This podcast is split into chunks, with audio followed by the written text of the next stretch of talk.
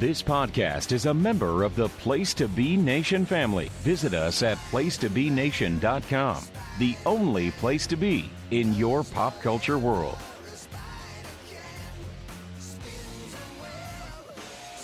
All right, Place to Be Nation Pop Experience. This is the official first episode of Into the Spidey Movieverse. Greg Diener and Chico Alexander from It Was a Thing on TV with you right here as we are talking today about the first Spider-Man movie from 2002.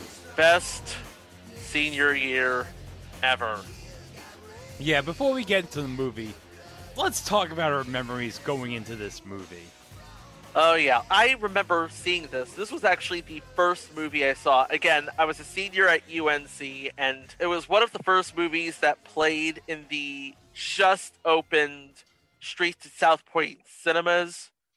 It was a Continental. Now it's uh, now it's an AMC, of course. Because everything's but, AMC. Because everything's if it's not AMC, it's Regal. But it yeah. was the what? But is the uh, first movie I remember seeing at the streets of South Point, and it was one of the first movies that they ever played because the place just opened, and I went there with my friends, and it was just oh oh wow, came out of there just really enjoying, really just the whole newness of the theater. A and B because I like I like to go into new places. What can I say? And B, the movie itself was pretty good. So. Oh yes, I did not see this in the theater. Unfortunately, I do remember the movie getting tons of attention and tons of hype when it came out. So I didn't get the movie until it came out on DVD. Actually, I was going to get the movie for Christmas, but I don't know why, but I think my mom gave it to me like after Thanksgiving early for some reason. I was so excited and couldn't wait to actually see the movie. So she was like, okay, you can just have the movie now. I'm like, okay. And I watched the movie and it was great. And this was around the time when I was working at Blockbuster this would have been probably like when I was 18 years old and I had just gotten a job there. I remember like there was so much hype around the DVD release of Spider Man. I remember if you like pre ordered the movie on DVD, you'd get like a rental card and you'd get like a free movie rental for like 10 weeks. This was back when Blockbuster was still a thing. Yeah, Blockbuster was still king around 2002. And also, every Blockbuster had a contest where you'd have a giant life-size Spider-Man that you could win. Now, is this a cardboard cutout or? A... No, this is like a this is a giant life-sized like stuffed model of Spider-Man. I was I was about to say, is it let's like, is it a cardboard cutout or a mannequin with a suit on it, or? It's kind of a mannequin with a suit on it. All right, I'm sharing the screen so Chico can see it right here on Zoom. But there it is right here. Look at that. That's exactly the Spider Man from the 2002 movie. I wonder if anyone ever tried to uh, take that apart just so I... they can have the suit. Yeah. I don't know. Maybe it's stuck onto the suit. I don't know. I can't see how you could take it off that mannequin. I don't see it either. I mean, that is. They don't have a picture of the uh, reverse of the statue, do they? No. Oh, oh, but you can see it's a, it's a limited edition of four thousand, and the one we're looking at eBay is three thousand seven hundred seventeen. And just so you know, the um, item is worth eight hundred dollars on eBay. And if you want to pick this up, you can't ship it because it's free local pickup in Newark, Illinois. So you'd have to get a U-Haul truck to Illinois to get it. Whoops. Well, that's the giant Spider-Man life-size statue from Blockbuster. That is very giant. It is very giant. But okay, let's get into the first Spider Man movie. Now, before shooting began on the Spider Man movie, now we didn't include this in our pilot episode regarding unused adaptations of Spider Man, but we figured we might as well mention it. Yeah. One director who was considered for Spider Man was David Fincher. He of the uh, Social Network. Yes, and Case of Benjamin Button and um, mm-hmm. Alien Three. Although he doesn't want to admit he directed Alien Three. Who does? The only no. the only good thing about Alien Three was the video game. Yeah, pretty much. Well, in a 2011 Collider article, Fincher revealed his big issue with the Spider Man character and why his movie idea for Spider Man never got put together. Quote, my impression what of what Spider-Man could be is very different from what Sam Raimi did or what Sam wanted to do. I think the reason he directed that movie was because he wanted to do the Marvel comic superhero. I was never interested in the Genesis story. I couldn't get past a guy getting bit by a red and blue spider. That was a problem. It was not something that I felt that I could do straight faced. I wanted to start with Gwen Stacy and the Green Goblin, and I wanted to kill Gwen Stacy. And Fincher goes on about how he would have set up Gwen Stacy's death by saying the title sequence of the movie that I was going to do was going to be a 10 minute, basically a music video, an opera which was going to be the one shot that took you through the entire Peter Parker backstory, bit by the radioactive spider, the death of Uncle Ben, the loss of Mary Jane, and the movie was going to begin with Peter meeting Gwen Stacy. It was a very much a different thing. It wasn't the teenager story. It was more of the guy who settled into being a freak. Yeah. In other words, he wanted to do the amazing Spider-Man, but we'll get there. Yeah, we'll get there. That's not for another decade down the line, but yeah. There you go. So, eventually Sony would settle on their director for Spider Man, and that would be the man behind the Evil Dead franchise himself, Sam Raimi. Yep. I and, was gonna say I was gonna say was he the one who did uh, the Hercules series? But then I remember that's a different Raimi. No, he did. He did the uh, Hercules. I I knew that name sounded familiar. He was responsible for Hercules and Xena and everything. And not his first rodeo with the superhero genre because he did the movie Darkman for Universal back in 1990. Back when I was a little Chico. So you have your director now. So who are you going to get to play the character of Peter Parker? Could have gotten anybody in that role. In fact, I think I have a list of all the people that they were trying to get. They Ooh. wanted. Okay, they wanted Scott Speedman, who would have been doing Felicity at that time. Yeah, I don't see it. Yeah, they wanted Jay Rodan, if who I'm that, not mistaken. Who that be? I have no idea who that guy be. He does he even he does have an IMDb page, but it is very very limited. He he is known for uh, he is known for a few features in sa- his native South Africa, but the more substantial entry he has was of uh, as a regular on season five of Footballers' Wives. Oh my God, Footballers' Wives. Yeah, and they also had James Franco. Oh yeah, but those were the people who graduated to screen tests. More on the short list were Leonardo DiCaprio, Freddie Prinze Jr., Chris Klein, Wes Bentley, and Heath Ledger. Oh yeah, Heath Ledger, because he was just starting out at the time with A Knight's Tale and Ten yeah. Things I Hate About You. And Wes Bentley, this was like a decade before his star turn in uh, the Hunger Games. He would have been coming off American Beauty at this time, if I'm not mistaken. Yes. But they did eventually settle on somebody. Yeah, they did. Some guy named Tobey Maguire. You may have heard of him. Unless you were to say to me, hey, he did Great Scott for Fox in 1992. Oh, that guy! What can we say about Tobey Maguire in this role? I personally think he nailed it down. Oh, yes. I think he did. And then you get to the villain of this movie, the Green Goblin. Yeah, uh, Green Goblin. Interesting thing about this movie, they first wanted a prosthetic, a facial prosthetic. What? Yeah, they wanted the Green Goblin to be a Green Goblin. They wanted it to be more attuned to the uh, comic books. And a company named Amalgamated Dynamics uh, was brought on to use to uh, create this prosthetic for the Green Goblin. It uh, did not work well, so ultimately they decided to go with the um, costume that they ultimately went with.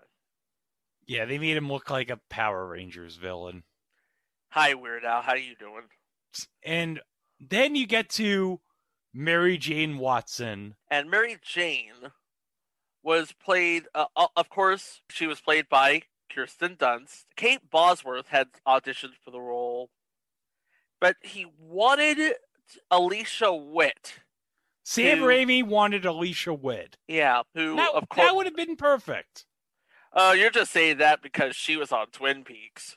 Well, that and also she has she's a redhead like Mary Jane. Oh yeah, that oh yeah, that works too. Of course, they wanted Kate Bosworth, Alicia Witt. Ultimately, they uh, went to Kirsten Dunst because she decided to audition after learning Maguire, Tobey Maguire had been cast because the film would have like a more independent feel, and she earned the role a month before shooting in an audition in Berlin. And then, of course, you get Peter's best friend in Harry Osborn, played by James Franco. Yep, who of course auditioned for Spider-Man himself. I'm looking at James Franco and I'm thinking to myself, yeah, he's a Spider-Man. Remember, Spider-Man has to be uh there there it's like he has to be like I... a he has to be scrawny. Thank you. I was like, I was looking for a diplomatic way of putting that. But also, remember, 2002, James Franco is just coming off a little show on NBC called Freaks and Geeks. And man, was that show like, considering all the people that were on that show. Oh god, that was that was like you're talking about this is how everybody sort of got their uh, feet wet in Hollywood. Oh almost. yeah. Oh yes. But not to mention, speaking of, two of his co stars on Freaks and Geeks actually come up on this podcast later on. I won't spoil it for you, but stay tuned for a future episode down the line when we talk about two of those cast members. Yeah. Okay.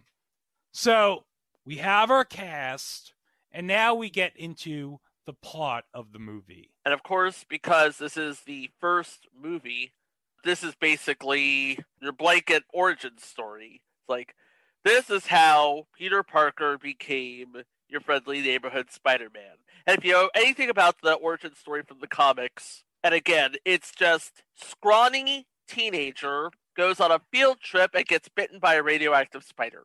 Yeah, because when we first meet Peter Parker, he's like being bullied on the bus. Yeah. And he wants to get the attention of Mary Jane, who just she like sympathizes with Peter, poor Peter, but she's not gonna give him like the time of day or whatever because no. he's, he's geeky.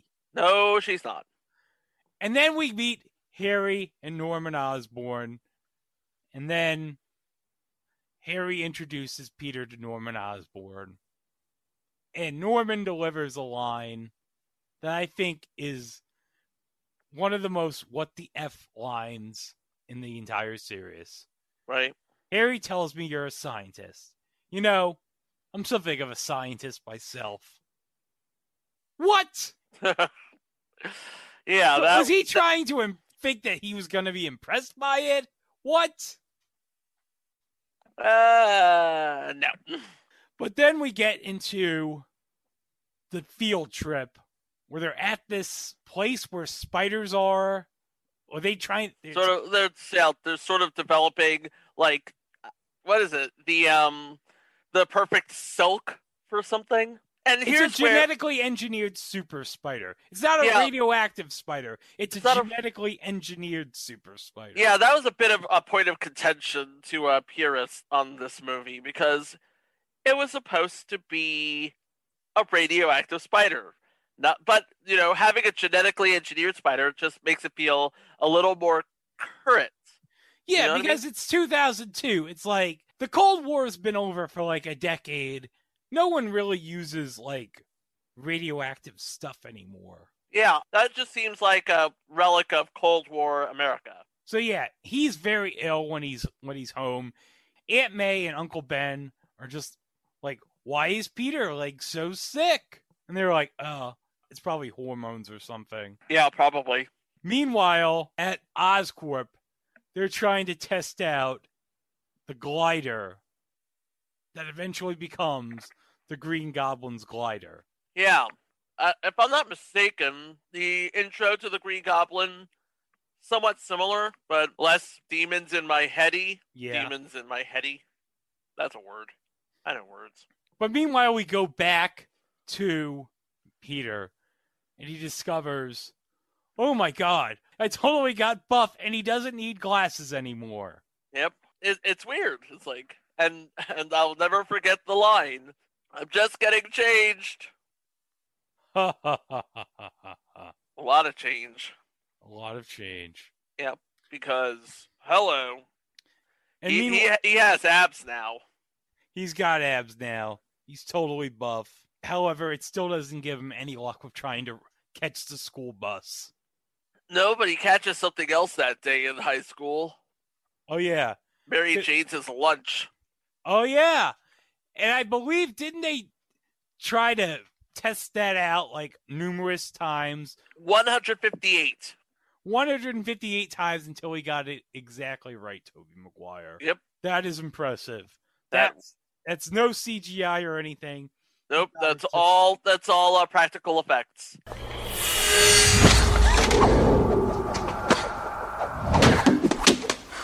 Wow, great reflexes. Thanks. No problem. Hey, you have blue eyes. I I didn't notice without your glasses. You just get contacts?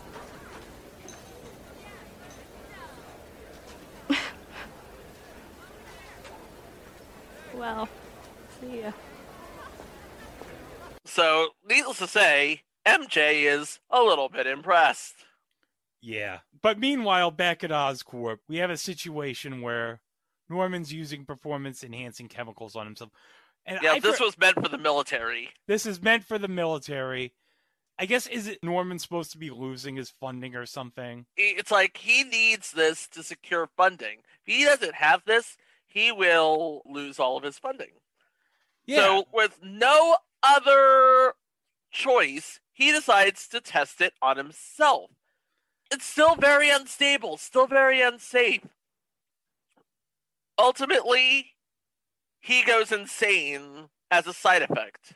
He goes insane and he kills the lab assistant. And then, like, Harry finds Norman on the floor of his house in his office or whatever. And it's like, oh, da-. he's like on the floor. And he's like, hey, Dad, what happened? He's like, I don't know what happened, but we know what happened. Yeah. He went insane and gained super abilities. It seems like why is everything in the Marvel universe centered around trying to recreate Howard Stark's super serum? You ever notice that? Yeah, I know. So Peter has an encounter with Flash Thompson. Flash Thompson, and he was supposed to be you know, this big bully, and uh, Peter gets to jump on him Oh thanks yeah. to his newly discovered strength. Oh yeah. He discovers that he can just tell things that are happening beforehand. AKA that's his spider sense. Yep. And telling his story to uh, Uncle Ben, he reminds him, and he's and this is going to be a recurring theme. With great power comes great responsibility. What do we have to talk about? Why now? Because we haven't talked at all for so long. Your Aunt May and I don't even know who you are anymore. You shirk your chores. You, you have all those weird experiments in, in your in your room. You, you start fights at school. We I don't didn't know. start that fight. I told you that. Yeah, well, you sure as hell finished. What was I supposed to do? Run away? No, no, you're not supposed to run away. But Pete, look, you're changing. I know. I went through exactly the same thing at your age. No, not exactly. Peter, these are the years when a man changes into the man he's going to become the rest of his life. Just be careful who you change into. This guy, Flash Thompson, he probably deserved what happened. But just because you can beat him up doesn't give you the right to. Remember, with great power comes great responsibility. Great power comes great responsibility, kid. Remember that. But yeah, Peter was sort of in a hurry and didn't really have time to listen to it. Yeah, he's like, I, I just want to bounce. Yeah. But meanwhile, Peter discovers that he can have the ability to crawl on walls and he can jump off buildings and such.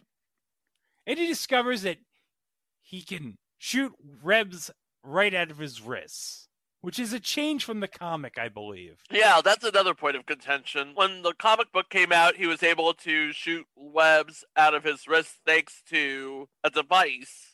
In this particular case, it's because there's stuff literally growing out of his hands. So there's that. It's also how he was able to catch um, Mary Jane's lunch like that. So Peter's like, okay, I need to get something to impress Mary Jane with. What do I about do? a car? Oh, a How car. about a car? That's right. Because he goes into the classified ads. Yeah, this is 2002. This wasn't like a time when you could just go to Craigslist and find an ad for something. No, Yeah, you'd have to use the classifieds to find stuff.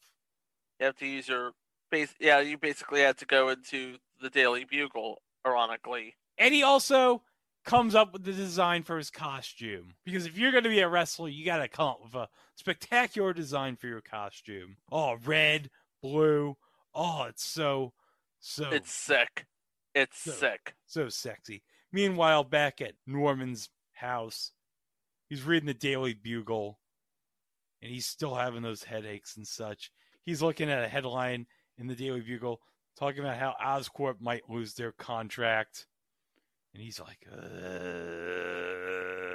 now let's get to the wrestling match because we had we talked about the Uncle Ben scene. So now let's get into the wrestling match. So he is wrestling under the pseudonym The Human Spider, or at least that's what he wants to be called.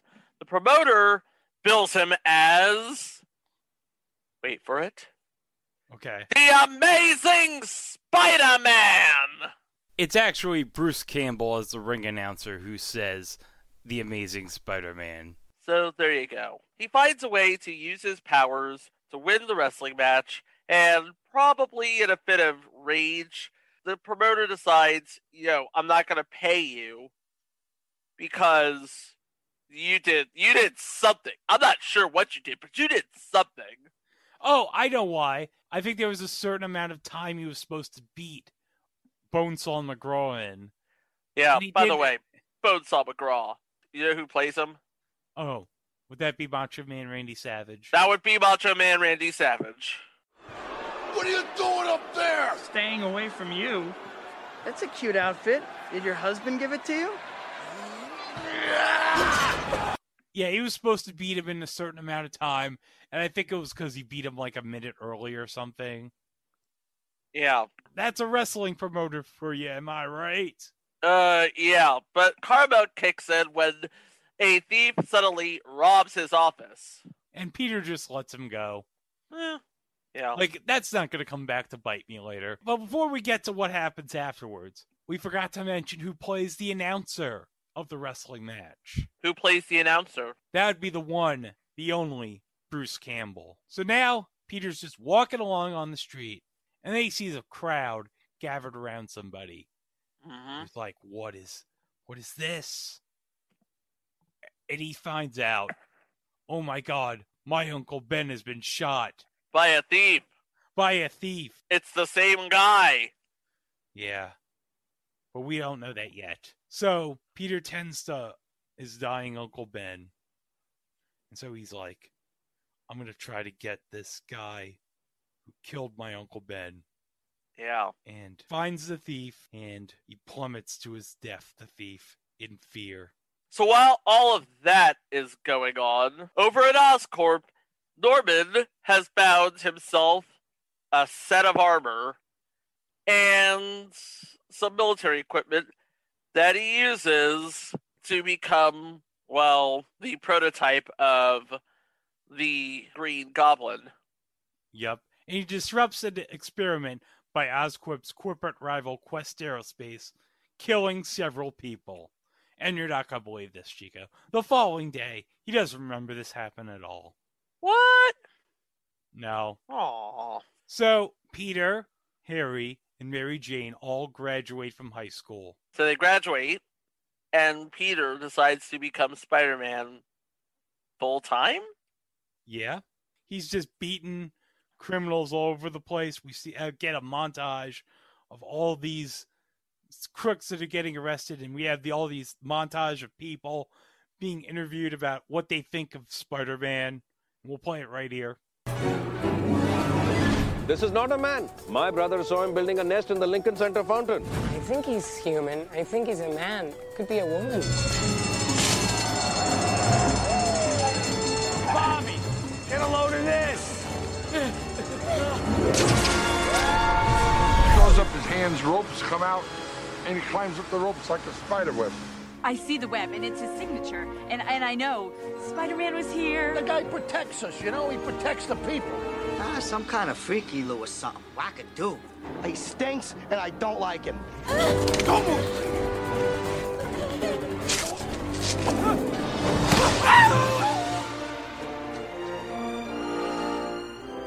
Guy with eight hands. Sounds hot. He has those tights and that tight little. Dresses like a spider, he looks like a bug. But we should all just give him one big hug. Look out, ooh,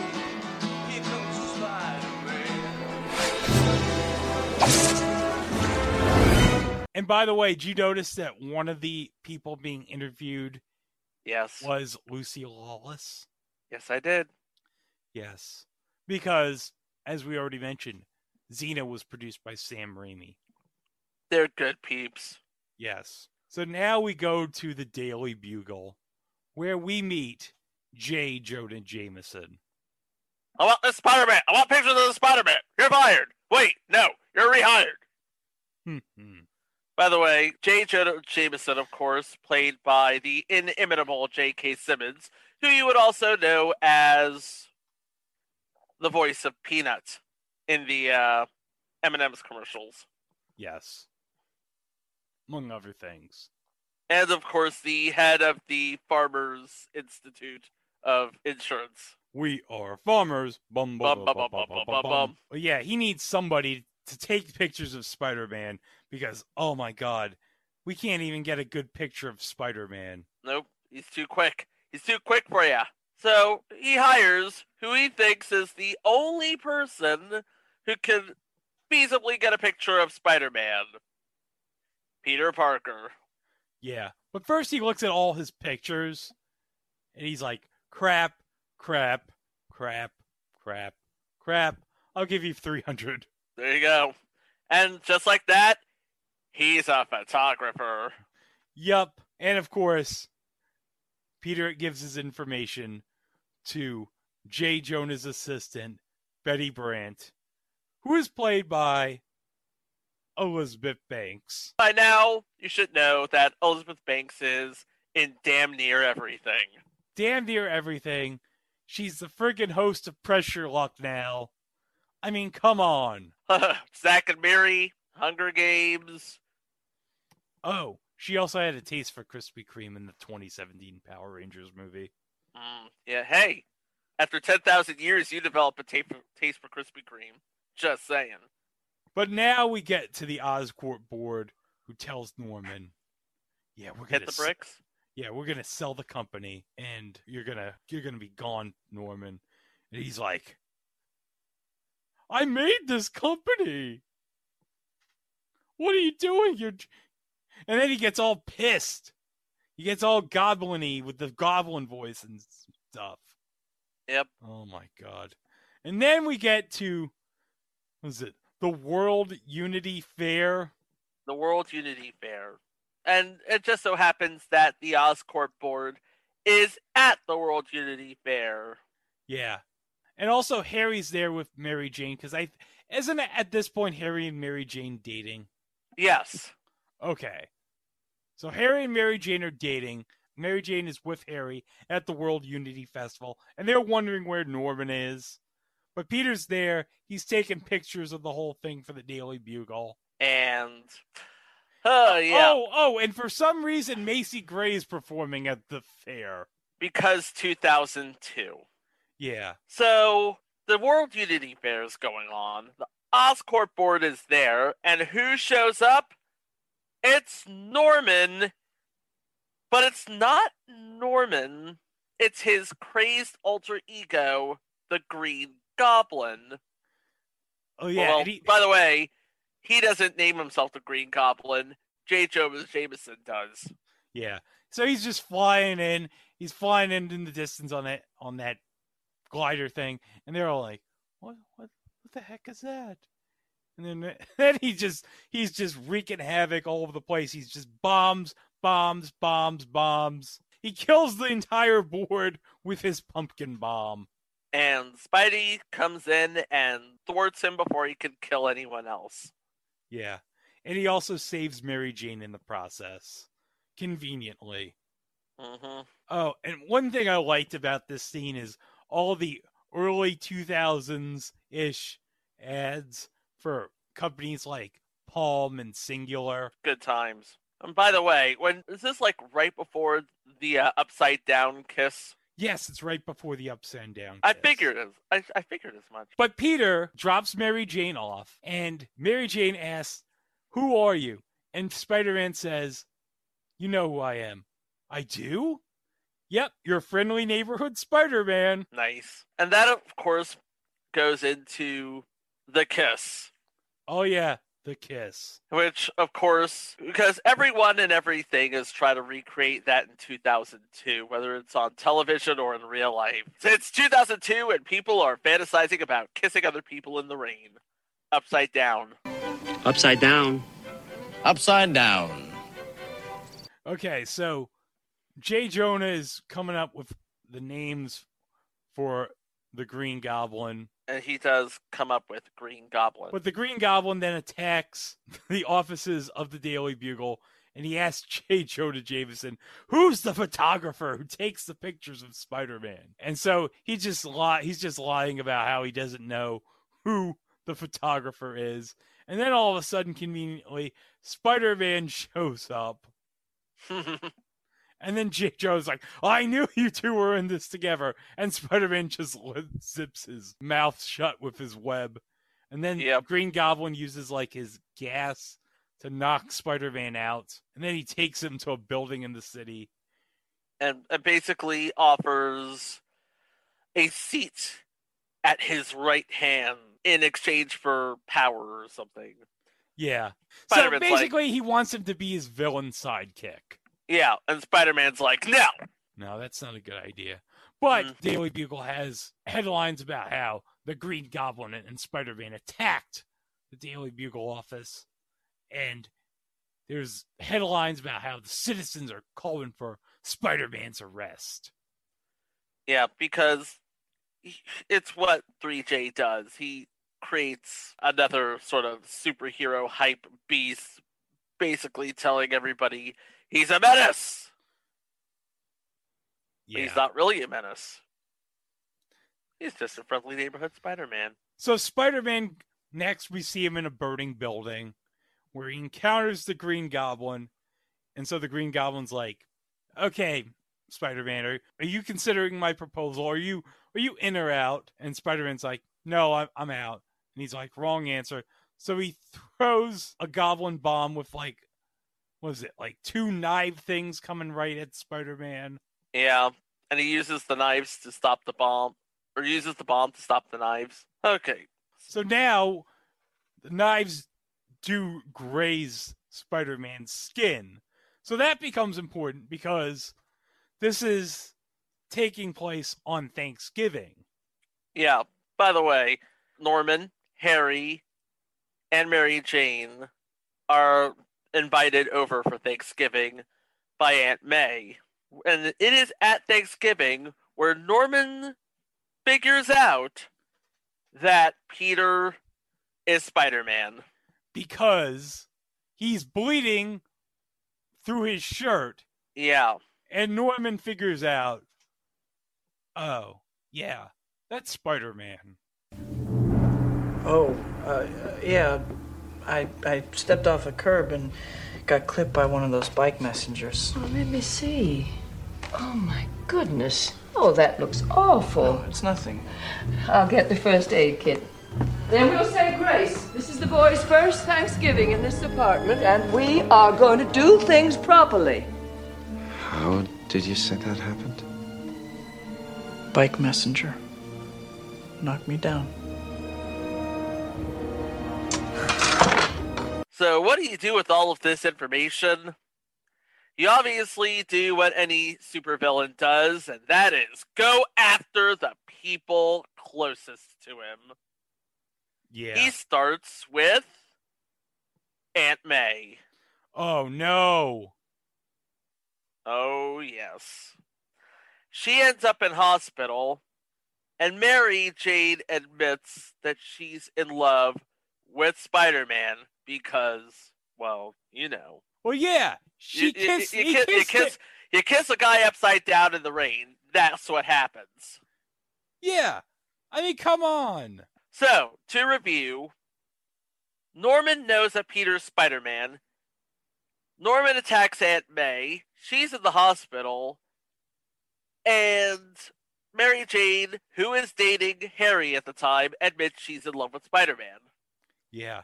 Oh, and Harry is dumped by Mary Jane. He doesn't kiss like Spider Man. No, really, he doesn't kiss like Spider Man. She it's like I remember they were talking, and all of a sudden, Mary Jane says, "Kiss me," or something to that effect. They kiss, and it was nothing like what happened. There you go. And Norman's like, "See, I told you that broad was no good." And then, and then Norman's like, "Wait a minute, she's in love with like that Peter guy," and Harry's like, "Yeah," and he's like, "Oh, I have an idea." Oh no. So his son, and also we Harry does not know yet that his dad's the Green Goblin. And he doesn't know that Peter's Spider Man. Harry doesn't know a damn thing right now. No, he doesn't know anything. He's just like he's he's like so dumb. You are so dumb. You are really dumb. For real. So again, what does a supervillain do with all of this knowledge? Yeah. He steals Mary Jane. So Peter tries to call Mary Jane on the hospital payphone after talking to Aunt May. Oh yeah, another very 2002 thing. Payphones? Yeah. So he tries to call Mary Jane's house and he hears Nobody's- the laugh of the goblin. Uh oh. So now we get get into one of the climatic scenes in the movie. That's Mary Jane on the Roosevelt Island trolley Yes. So on the Queensboro Bridge. on the Queensboro Bridge. So now, now the Green Goblin has a dilemma for Spider-Man. You can save the one you love, but if you save the one you love, it'll come at a cost. It'll come at the expense of all these people on the other trolley car on the bridge. So now you have to make a decision. Do you want the girl or do you want to save the people? And the answer is both. Yeah, I'm gonna rescue both of them, and he does. This was not a well thought out plan by the Green Goblin. No. Everybody who had seen what Spidey did rallies to his defense, cheers him on, like, yeah, Spider Man! And basically, the Green Goblin is given the business for it. Yeah. This is not something you want to feel if you are a psychotic supervillain. So now we get into the climatic battle in the movie where Spider Man and the Green Goblin have their fight in like an abandoned house. on an abandoned building, and it's just basically uh, a lighter version of the Batman v Superman fight. Yeah. Or the one from Batman 89. With, Yeah. With Batman and the Joker. So the Green Goblin takes his mask off to reveal he's Norman, and he's like, Oh, oh, I'm sorry, Peter. I'm sorry. Oh, take my hand. Believe in me as I believed in you. Oh, I'm like a father to you. He's Oh, like God. begging Peter. Don't do it, oh, Pete. please trust me. Don't trust do it, me. Pete. And Peter's like, I have a father, and his name was Ben Parker. And so Norman's His like, his father was actually Richard Parker, but don't tell anybody that. oh no, no. But Norman goes at his fake act, and he's like, oh, Godspeed, Spider Man. And he has one of the things with the knives on the glider. And Spider Man's like, oh yeah, I see this is coming. And he jumps out of the way. And Norman's like, oh crap. And it kills him. It jabs him through the chest and it kills him. But his before- own glider. His he own got glider. killed by his own glider. but before he dies, he begs Peter, oh, don't tell Harry. And he croaks. So ultimately, Spidey takes the Goblin's body to the Osborn's house, and Harry takes a good look at him and, and deduces, well, al- almost 50% accurately that Spidey killed his father. So not only that, so in Harry's mind, Spider-Man has taken his girl and he's killed his father. Yep. He is now pissed. And He so, is. So at this funeral, Harry vows to Peter, "I'm gonna get Spider-Man. Next time I see Spider Man, he's dead. He's effing dead." But also, Mary Jane is with Peter at the funeral. And by the way, Harry also says, Mary Jane's gone. My father's dead. Pete, you're the only family I have left. Oh no, Harry! If only you knew. If only you knew. That's for the sequel. Yeah, and speaking of setting up for the sequel, Mary Jane has something that she's wanted to tell Peter. When she was up and she thought she was going to die, there was only one person that she was thinking of. I love you, Peter Parker. But Peter's like, you'd think Peter would be happy, but he's like, Yeah. like, no, I can't do it. Because I'm I'm Spider Man and I can't I can't tell her that I'm Spider Man, but I can't do this. He has so many things he wants to tell Mary Jane, but he can't. But he he says that he'll always be Mary Jane's friend. Yeah. Broke her heart, really. Yeah. But I can totally understand why he refuses to go through that because he saw what happened to Aunt May when Goblin figured out Peter Parker's Spider Man. Doesn't want to put Mary Jane through that. No. So we end the movie with Peter saying these words. Whatever life holds in store for me, I will never forget these words. With great power comes great responsibility.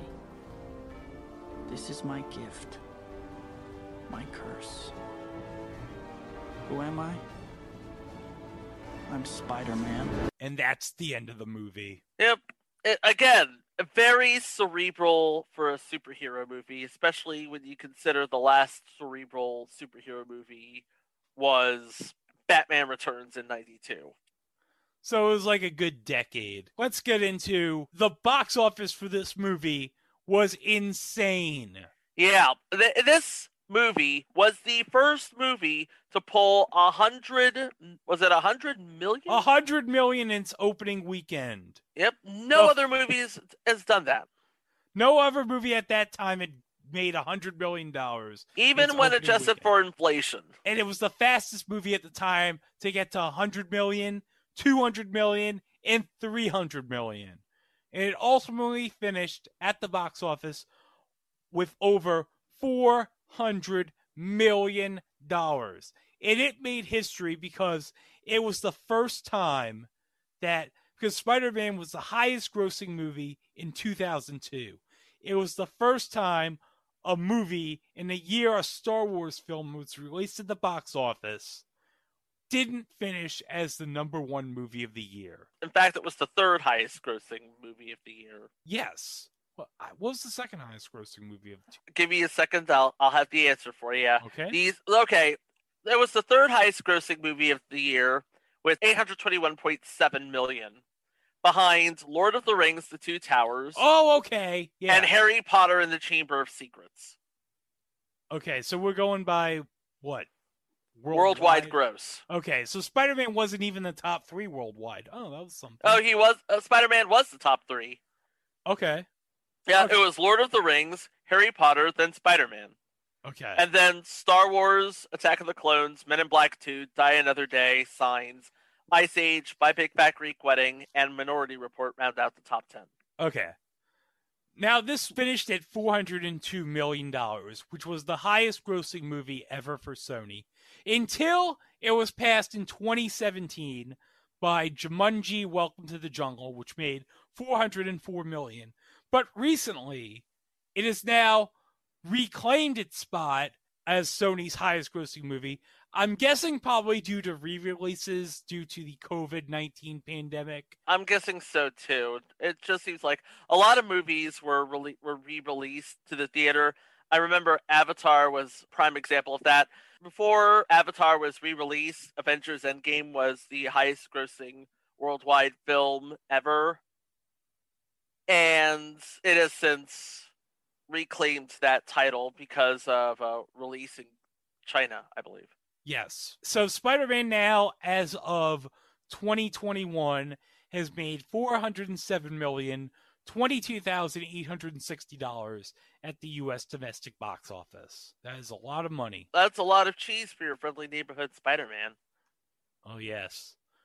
But also, one thing I want to note is one of the person that was behind the scenes of this movie. So now I want to talk about one of the people that was working as an associate producer in the movie. Now, he was hired initially as an associate producer for X Men because one of the executive producers of that movie, Lauren Shuler Donner, had worked with him on Volcano and You've Got Mail, and she knew that he had an extensive knowledge of the history of Marvel. And so they hired him on the first X Men movie as an associate producer, and he did such a good job that Marvel decided, you know what? How about we use you as an associate producer in our next movie in Spider Man for Sony? And they did. And that guy's name was Kevin Feige. Hmm, that name sounds painfully familiar. Who knew that he would become the Albert R. Cubby Broccoli of the Marvel Cinematic Universe? Yeah. Oh, and one fact I noticed on IMDb. Now, Hugh Jackman, speaking of X Men, revealed that he was supposed to have a brief cameo in the movie as Wolverine. But Jackman actually showed up in New York to film the scene. But the entire plan was scrapped when the crew couldn't get access to his Wolverine costume from X Men. Yeah. That would have been awesome. And also, this movie, fun fact, is the first movie to showcase the iconic flipping pages Marvel logo at the beginning of the movie. And an interesting thing, because the trailer for this movie came out in, I'm not mistaken, summer of 2001. we oh, have we can't talk about this movie without talking about the trailer. The teaser trailer showed helicopter being trapped in a spider's web, and the spider's web was being held together by the World Trade Center Twin Towers. That was released about three or four months before the events of September 11th. And they basically had to recall the teaser trailer and all the press materials because one of the main sort of standouts in the press material was the World Trade Center. So they had to get rid of that. I mean, understandably. Yeah. But as I mentioned, this movie made a lot of money in the theater and it made a lot of money on DVD. And you can actually get this movie in a couple of very different variations on DVD. There's like a two disc version in both widescreen and pan and scan. But why would you get the pan and scan version? Why? No. No, you, if you, it, it's 2002. You're gonna get a DVD of a movie, you get it in the widescreen and watch it in the way it was intended. Yeah, and this is a very loaded DVD. You have commentaries, you have all the TV spots, you have the theatrical trailers, you have HBO making of Spider-Man, you have an E Entertainment Spider-Man special. You also have documentaries on the history of the comic book. It is just amazing. And you also have on the movie, you also have like a pop up video style trivia track on there. And also, there's a DVD ROM feature that includes a countdown to Spider Man 2. I don't think that works anymore. Mm, no. You can still find the original DVD of Spider Man fairly cheaply. I actually last week was in New Jersey and I was at like um a Big Lots, and they had like maybe like ten or fifteen copies of that two disc Spider-Man widescreen edition on DVD. Oh yeah, you can get it for like probably like five bucks easily. It's worth a bar, or you could go to Goodwill and get it for like two bucks. And also in 2004, to piggyback on the release of Spider-Man 2, they re-released the two disc special edition with a bonus third disc with a preview for Spider-Man 2 and a sneak Yeah. peek along with the trailer, along with some extras on the first Spider-Man movie. And also, fun fact, it came with a DVD ROM demo of the first level of the Spider Man 2 video game. Yeah, which actually pr- plays really well. Oh, yeah. We'll talk Yeah. about the Spider Man 2 game in our next episode. Yep. I still have a copy of the GameCube version of the Spider-Man 2 film. Pizza Good- time. Good, stuff. And also, I would be remiss if I didn't mention that you could also get Spider-Man on DVD in and how many times am I ever going to talk about this on a podcast? Super Bit DVD.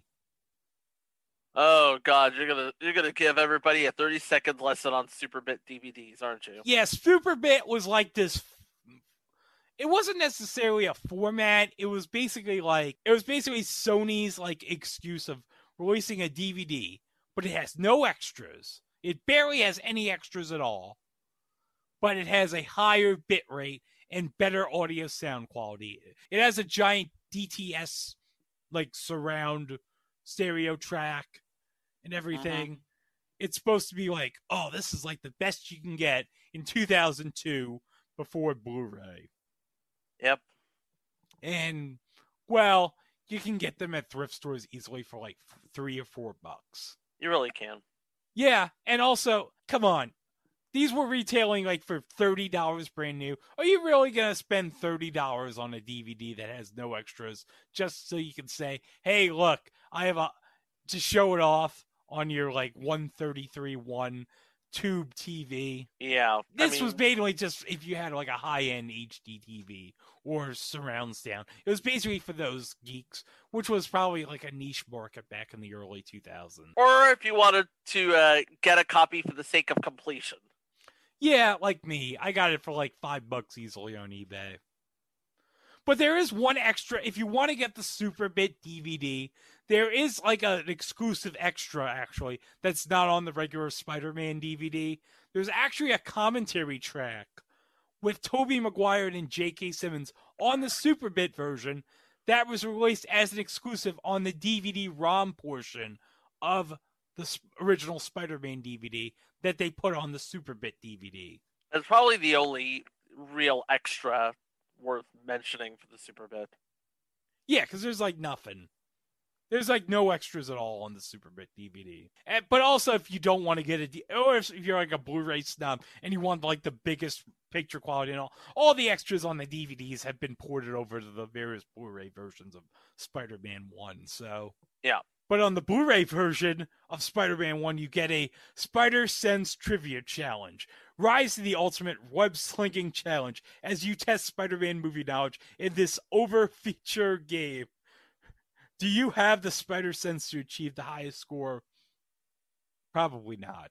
All right, so that's Spider-Man 1.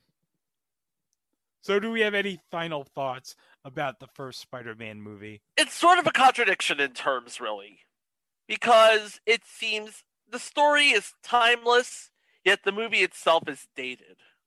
Yeah, that's true. Especially with all those ads in Times Square for like Palm and Cingular Wireless. Fun fact when I got the Spider Man DVD in 2002, it actually came with like a giant sticker for Cingular Wireless. Oh, another fun fact for you David Koepp was the writer of Spider Man, obviously.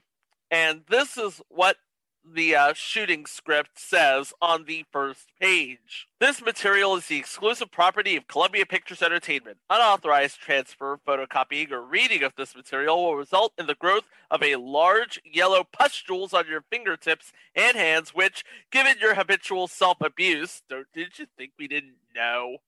Will soon spread to your genitalia. Also, posting, reading, or discussing the screenplay on the internet is a sure sign that you have failed to fill your empty life with worthwhile activities on your own, and it may be too late for you.